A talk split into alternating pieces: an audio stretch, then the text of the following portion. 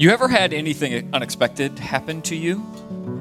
Like maybe this week. Let me just share something that is dear to my heart, just between us as friends. Months ago, I said something about the Atlanta Braves. Yeah. Said something about me being very holy and that if I prayed for it, it would happen. I predicted a World Series win. And I expected they would all turn out just as I thought, you know? I mean, am I not the pastor? Do I not have a direct line to God? Hello. So I just thought all that would go as I expected.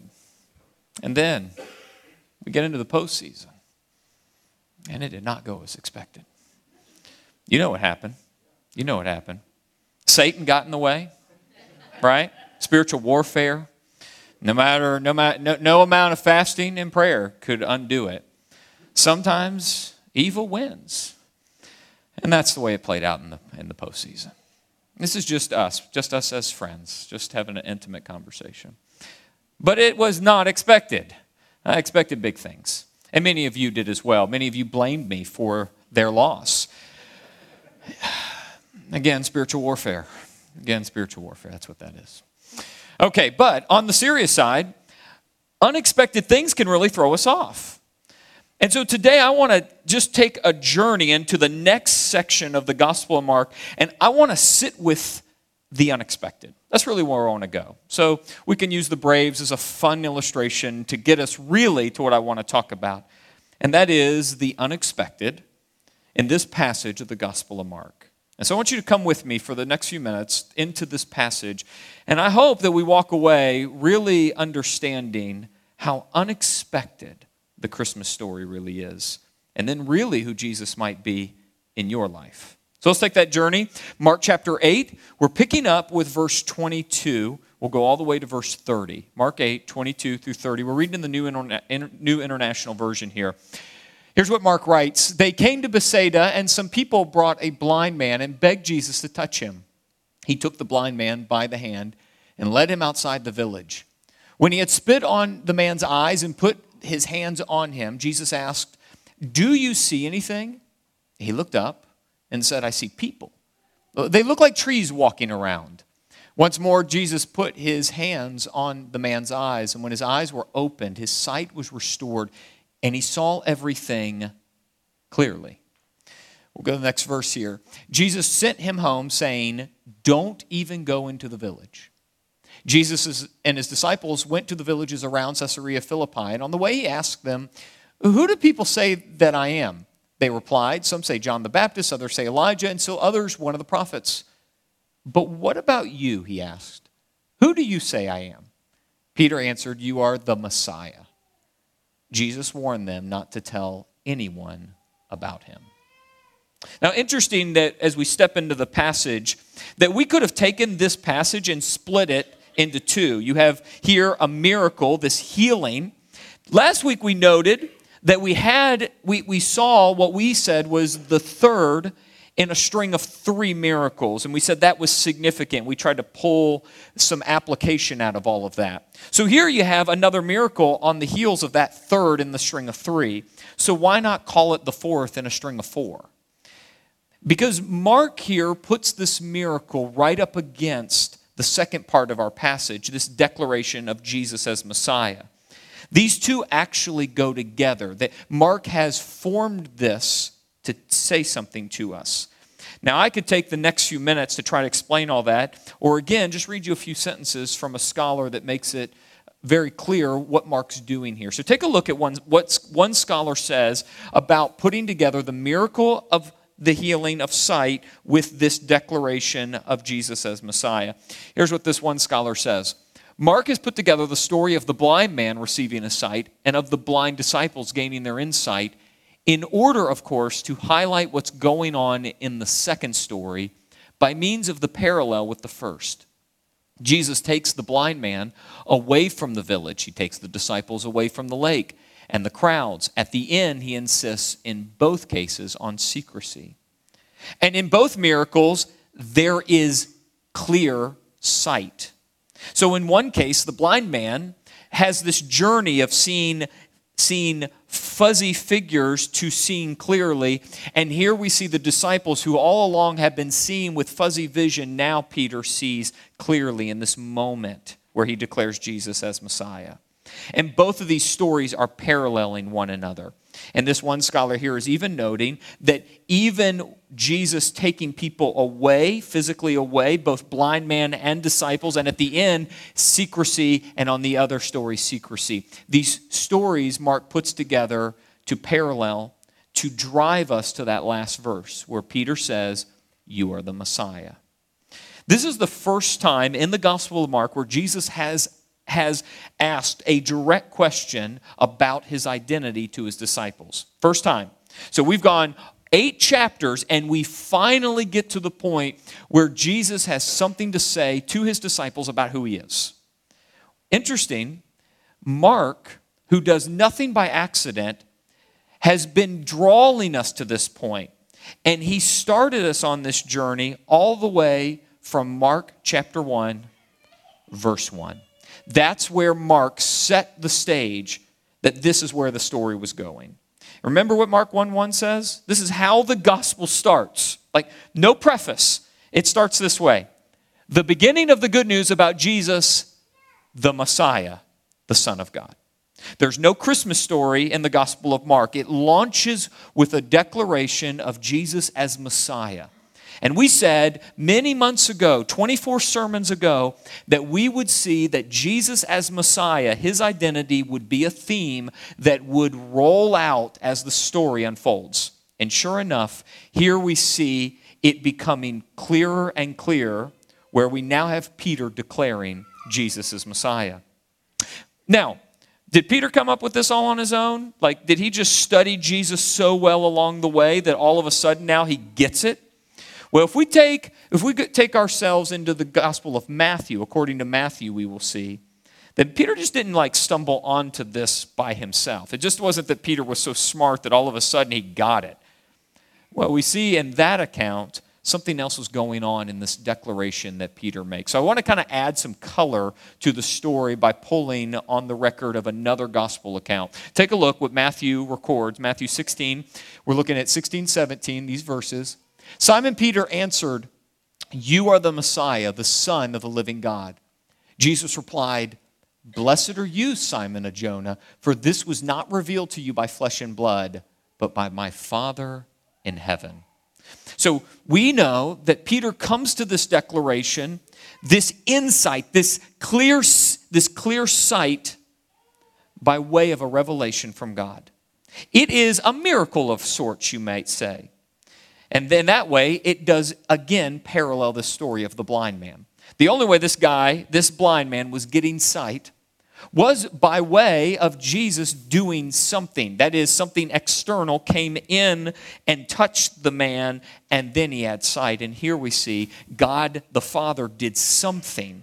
He came from the outside in, did something inside of Peter, and Peter could see clearly, and then declares Jesus as the Messiah. Now, if we leave the story right there, that this declaration of Messiah, Peter comes off looking really good. But even Peter struggled with the unexpected. Peter, in this moment, probably has some sense of now what to expect of the rest of the story. He is the Messiah. Jesus is Messiah. Therefore, he will be king. Therefore, Rome will be removed from ancient Palestine. And a new Davidic king, Jesus himself, would be set up on the throne, and God would rule the nations from Jerusalem. That's how this is going to work. And he will have a mighty army behind him to hold power forever and ever. Well, and that would be one expectation I think we all might gather from a declaration about Jesus being Messiah in that day and what they were expecting the Messiah would be. But even Peter had a hard time going any further into that arena of the unexpected. Because what comes right after those verses, where Peter declares Jesus Messiah, is the next part of the story. And there we see Peter having a hard time with the unexpected. Take a look at what happens next. This is what Mark records for us. This is Jesus. This is right after Peter has declared him Messiah. Jesus then began to teach them that the Son of Man must suffer many things and be rejected by the elders, the chief priests, and the teachers of the law. And that he must be killed, and after 3 days rise again. He spoke plainly about this, and Peter took him aside, and he began to rebuke him. But when Jesus turned and looked at his disciples, he rebuked Peter. "Get behind me, Satan," he said. "You do not have in mind the concerns of God, but merely human concerns." Peter declares Jesus Messiah. All of a sudden, all this imagery emerges in the mind of Peter, and then Jesus comes in and describes a king who would suffer and die and rise again. That was in a place so unexpected, Peter couldn't go. The only thing that Peter could do at that point was just assume that maybe Jesus didn't understand who he was, and Peter needed to help him understand who he was. So let's pull him aside, let's give him some good teaching, and help him understand what he's about to do when he goes to Jerusalem. And Jesus then comes right there and rebukes Peter. I don't think this is a mean rebuke. I think this is a loving rebuke, but still one that is direct. And he explains that Peter really doesn't understand what he's saying. So even Peter couldn't go, but only so far into the unexpected. And this really draws us to a summary point I want to bring us to as we're seeing this play out in the story. Just kind of three statements. So take a look. I have hopefully, unexpectedly, right justified this slide to throw you off. Maybe you were okay, never mind. Maybe some of you who like that less justified, sinner justified. Okay, never mind. It's the artsy part of me. Fine, let's just go. Anyone listening on the podcast has no idea what just happened. Here we go. God moves in unexpected ways. He reveals himself to unexpected people. His kingdom is not like the kingdoms of this world. This is a vital key to everything we see in Jesus. That God is moving in these unexpected ways, and he's showing himself to these unexpected people. And unless we forget, this is something we've been talking about together over these many weeks as we've walked with Mark. For example, back in early November, we were studying a passage in the middle of Mark chapter 7, and we stumbled into this point in that passage. Here's the point we made. A theme Mark is developing: unexpected people understood Jesus the most. And we then began to explore that. And just so we can remember what we saw there and kind of take that journey quickly through the Gospel of Mark up to this point, I want you to feel how unexpected this gospel has been up to this point. How everything we might expect gets turned upside down along the way. Mark does it intentionally to bring us ultimately to the cross. So take a look. If we take Mark chapter 1 and just drive it to Mark 7, take a look at all the unexpected people that actually understand and declare Jesus. This is what we see. A man with leprosy said, "You can make me clean." A group of men carrying their paralyzed friend had faith. A man healed of demon possession told everyone about Jesus. An unclean woman with chronic bleeding had great faith, and a non-Jewish woman saw the global scope of God's kingdom and responded in faith. So take a look at all the underlined here.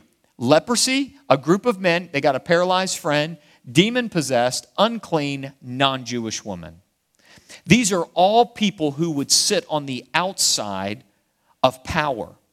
These are the people that had no access to privilege or security. Who knows what this paralyzed friend had done in his lifetime, and if he was a good guy or not. And maybe those friends, were they good, not good? We don't know. They're not even named. The guy with leprosy? This guy has a skin disease. This is a guy no one wants to hang out with. A non-Jewish woman, you're now scraping the bottom of the barrel. And yet, all along the way, these are the people that see Jesus clearly. Yet those that were in power, those that held influence financially, socially, religiously, these are the people we'd be voting for. These are the people we'd be listening to. These are the people we'd be learning from. These are the people we would respect. All along the way, they're the ones trying to remove Jesus. They get into conflicts with Jesus. They try to stop Jesus. They misunderstand Jesus, and they oppress all these other people. And so everything's getting turned upside down in the Gospel of Mark. And even here, at that moment where Peter declares the truth that Jesus is the Messiah, Jesus then takes them one step further in what that will look like, and he teaches them one of the most unexpected things they could have ever heard, that the king, when he goes into his inauguration, it wouldn't be a ball, it wouldn't be a grand party flowing with wine and rich foods. It wouldn't be a banquet table full of meat and vegetables. It wouldn't be a room full of the most powerful people. This is not what the inauguration ball would look like. It would be a crucifixion. Can you imagine what would happen if we inaugurated our presidents by crucifying them, literally? Now, I understand that depending on where you are in the political spectrum, that may actually start to feel literal. That's not what I mean. But can you imagine if we beat and dragged a president-elect through the streets as a way of coronating them, a way of inaugurating them? That makes no sense. That just sounds silly. Yet here Jesus says, I'm the kind of Messiah, I am a king that will suffer, be beaten, and die. Then I'll come back to life. I don't know that it gets any more unexpected than that. That came as a shock. That came as a shock to Peter and the rest of the disciples.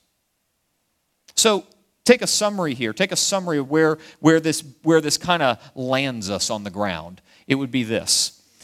Throughout his gospel account, Mark has been highlighting the unexpected nature of the kingdom of God.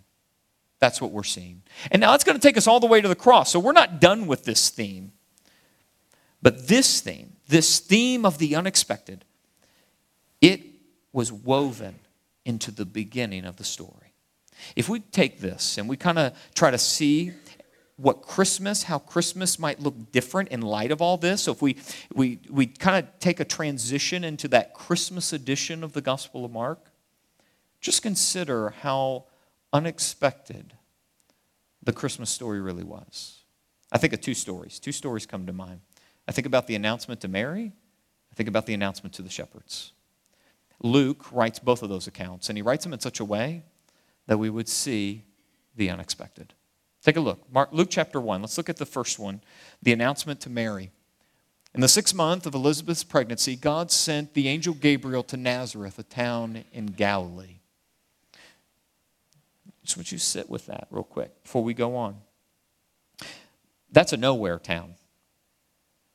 That's a nowhere town. That's in the middle of nowhere. That's not New York City. That's not Los Angeles. That's not Philadelphia.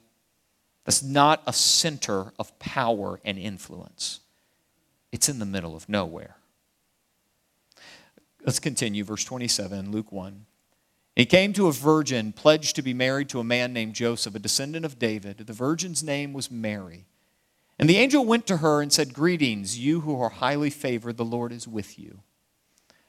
And before we go on to those next verses, this Mary has no substantial lineage that Luke wants to tell us about. She is just Mary. She's a young girl, engaged, and all of a sudden, she is favored.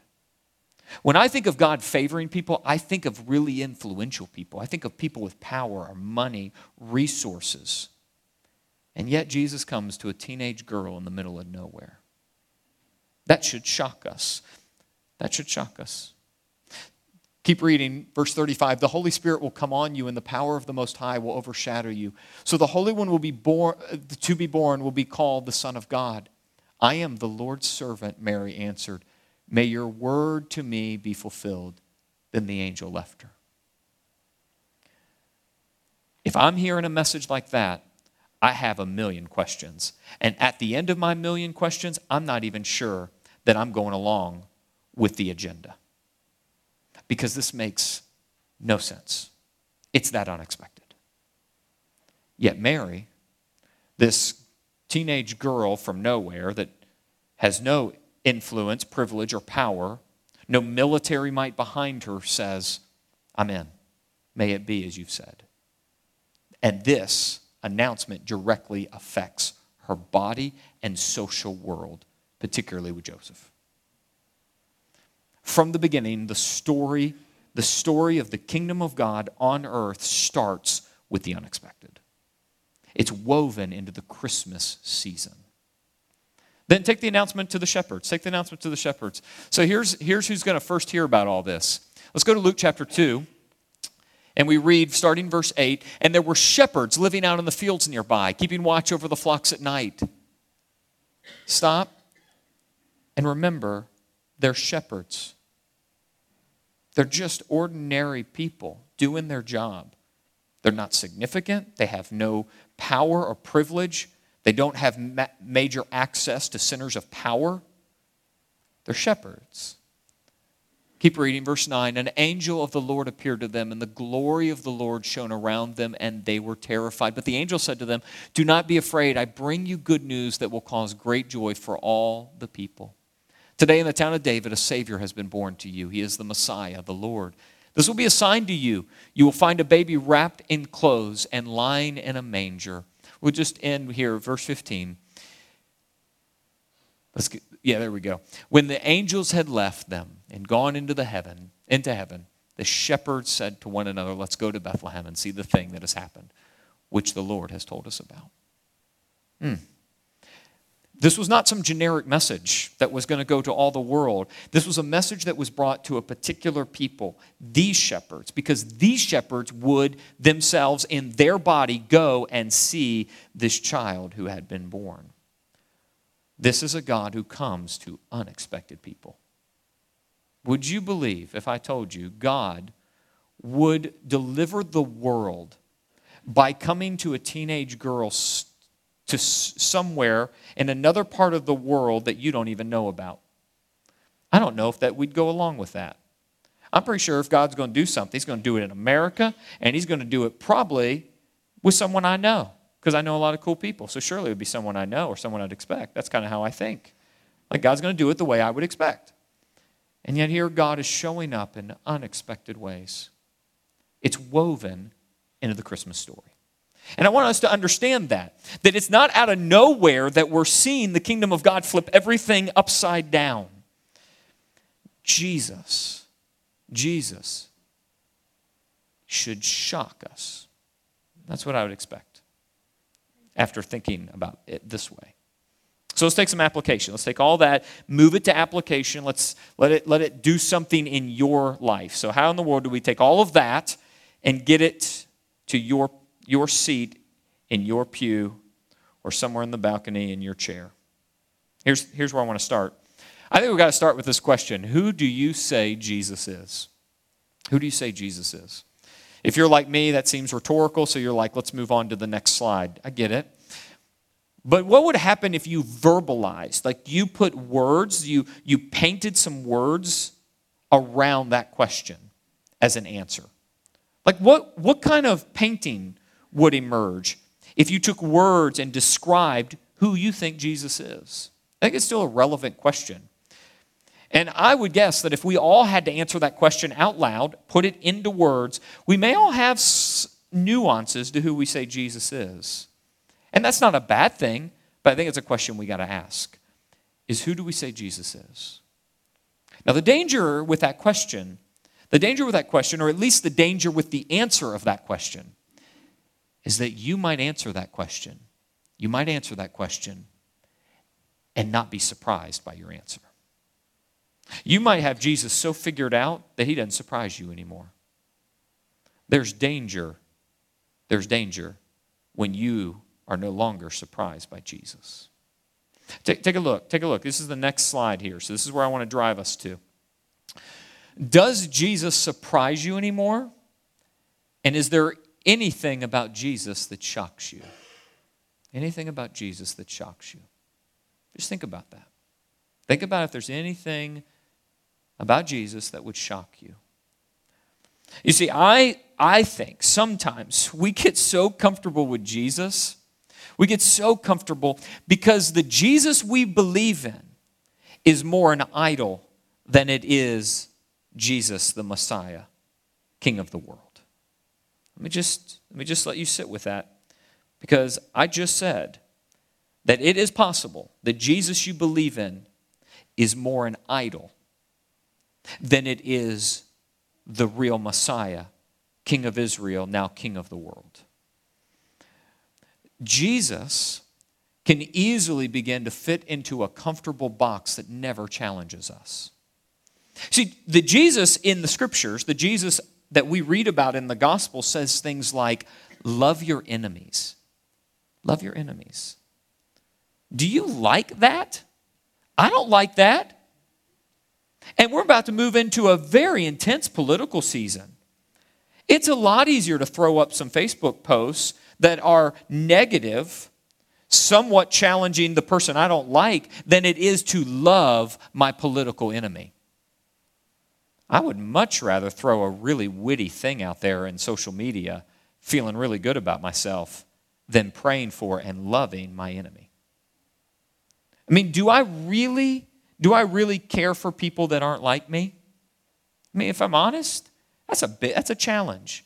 And so time and time again, as I've been walking with Jesus so closely through the Gospel of Mark, time and time again, I'm looking at Jesus saying, what in the world? This doesn't make sense to me. Would you touch someone that was unclean, that you didn't like? I wouldn't. I stay away from people I don't like. And I definitely don't touch people that I think are unclean. And yet we have Jesus walking among people that are both unclean and probably mean at times. What in the world? What kind of king is this? This is a king who tells people to be secret. Don't promote me yet. I'm all about promotion. Kings need to be promoted.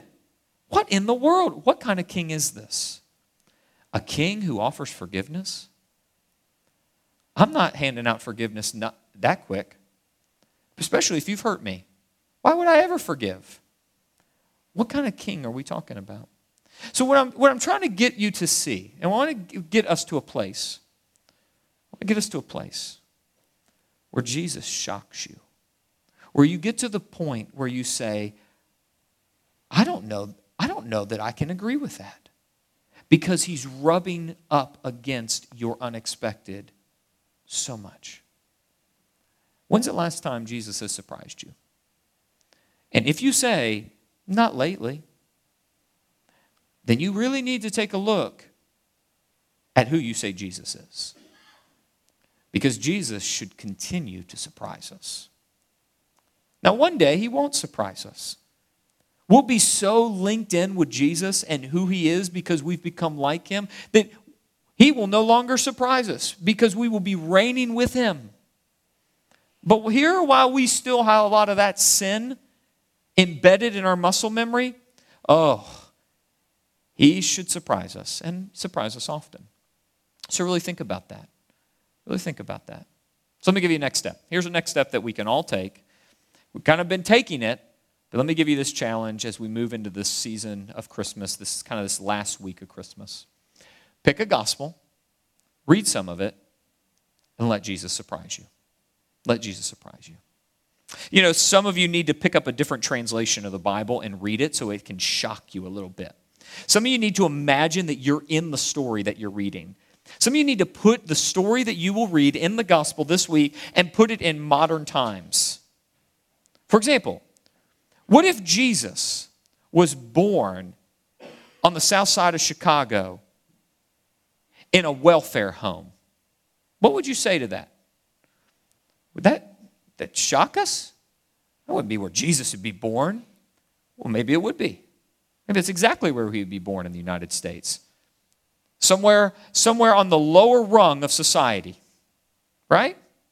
Where there's a lot of crime. That might be exactly where Jesus would be born. These are the kind of things I'm talking about. Get into a gospel. Just read some of it. I'm not suggesting you read all of it. And then let Jesus surprise you. And when that happens, the kingdom of God begins to overtake your kingdom, and there you will find life. And that'll be a really good thing. That'll be a really good thing. That's where our stories are going anyway. That's why we want to be training in that direction, especially this Christmas. Let me pray for us. Father, we are going to ask you to help us move in this direction, that you would take our kingdoms and the kingdoms of this world and continue to turn them upside down. Where we have unforgiveness, move us to forgiveness. Where we have control and domination, move us to gentleness and meekness. Where we have hurtful, cutting words, move us to a place where we have kind words, uplifting ones. And where we have hatred, move us to love. Would you surprise us in these next several days that Jesus may shock our system as the kingdom of God becomes more and more a part of our kingdom. We look forward to the day where we reign with you, where we are transformed into the glory of Jesus. And so we give you honor, we give you praise, and we thank you that you came to us, God, with us, through Jesus the Messiah. This is really good news this Christmas. So help us as we train in that direction, all under his authority, the Christ, the Anointed One, the Messiah. And together we say...